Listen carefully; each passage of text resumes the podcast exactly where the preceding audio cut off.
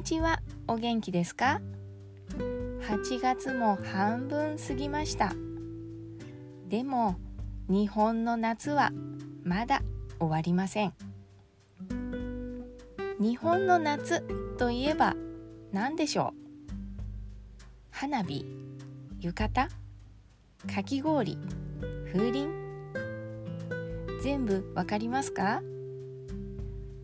でもこれは知ってる人少ないんじゃないかな。夏といえば甲子園。聞いたことありますか？甲子園というのはもともと場所の名前です。大阪の隣兵庫県にある野球場です。甲子園球場。ここで毎年高校生の野球の全国大会が行われます。夏の甲子園といえばこの大会のことです。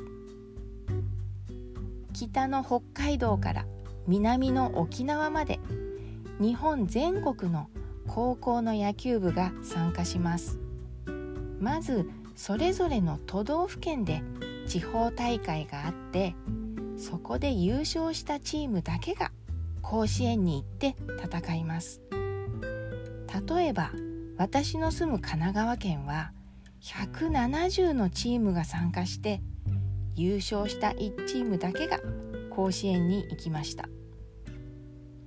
甲子園に行く。これだけですごいこと。だから日本で野球をやっている子どもたちにとって甲子園は憧れの場所です。世界トップの野球のプロリーグといえばアメリカのメジャーリーグですね。日本からもこのメジャーリーグに行って活躍する選手がいます。アメリカの人は知ってるかな？大谷選手もイチロー選手も日本からメジャーに行く選手はほとんど高校生の時この甲子園に出たことがあります。甲子園は大スターの卵がいっぱいなんです。私は普段あまりスポーツを見ないんですが甲子園は見ます。日本人にはそういう人が多いと思います。全部の都道府県からチームが出ているから地元のチームを応援したくなりますよね。でも見たくなる理由はそれだけじゃないです。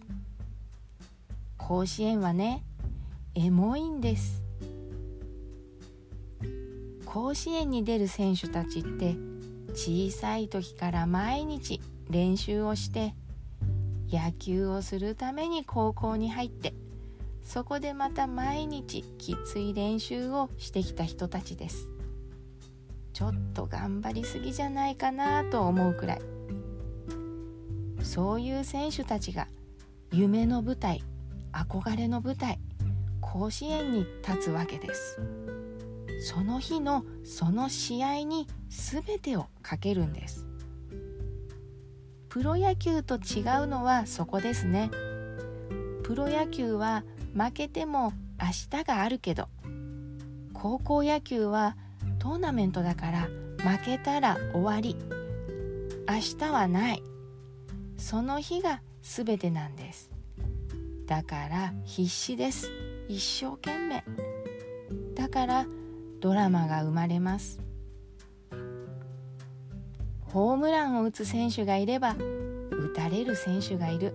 ファインプレー素晴らしいプレーをする選手がいればエラー失敗してしまう選手もいる。笑顔も涙もチームの友情も全部あります。だから甲子園はエモいんです。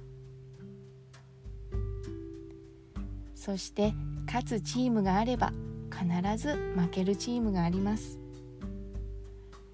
試合が終わると両チームの選手たちはそれぞれ一列に並びます。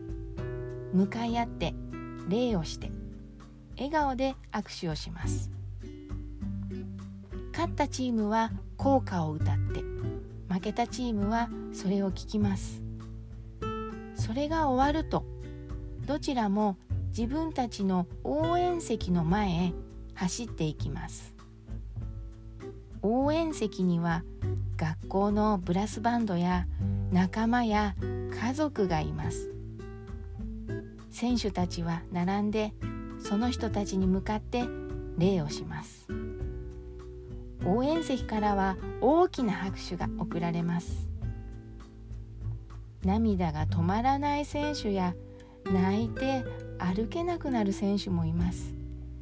そんな選手には仲間が笑顔で声をかけます。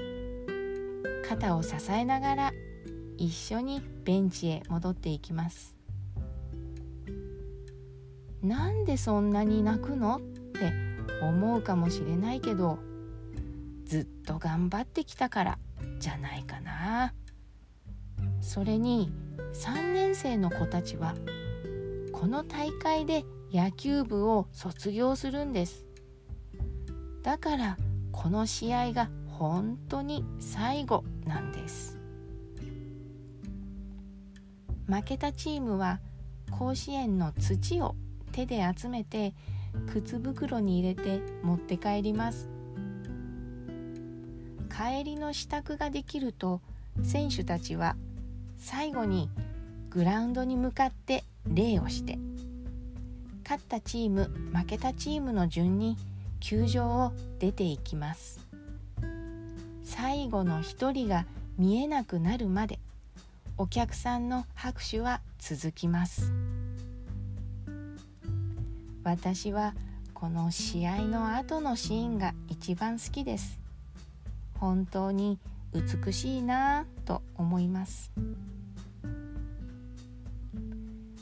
ある高校の野球部で40年以上も監督をしていた人がいます。監督というのは選手を育てたり試合で指示をする人ね。その人がこんな話をしていました。甲子園に出る選手たちはまだまだ未熟です。だからたくさん失敗をします。でもそれでいいんです。私は成功も失敗も等しいと思っています。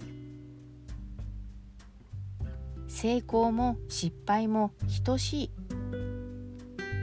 等しいというのは同じという意味です。イコールです。同じ価値がある。さすがずっと選手たちを見てきた人だから言える言葉だなと思いました。成功したら嬉しい。失敗したら泣きたくなる。そこは違う。でもどちらも同じ価値がありますよね。甲子園で涙を流す選手たちはそれを教えてくれます。私の家の部屋の壁に家族が書いた今年の目標の言葉が貼ってあります。その中にこんな言葉があります。失敗のない人生は失敗だ。これは私の娘が書きました。娘は今年大学を卒業して働き始めました。社会人1年目です。多分たくさん失敗をするでしょうね。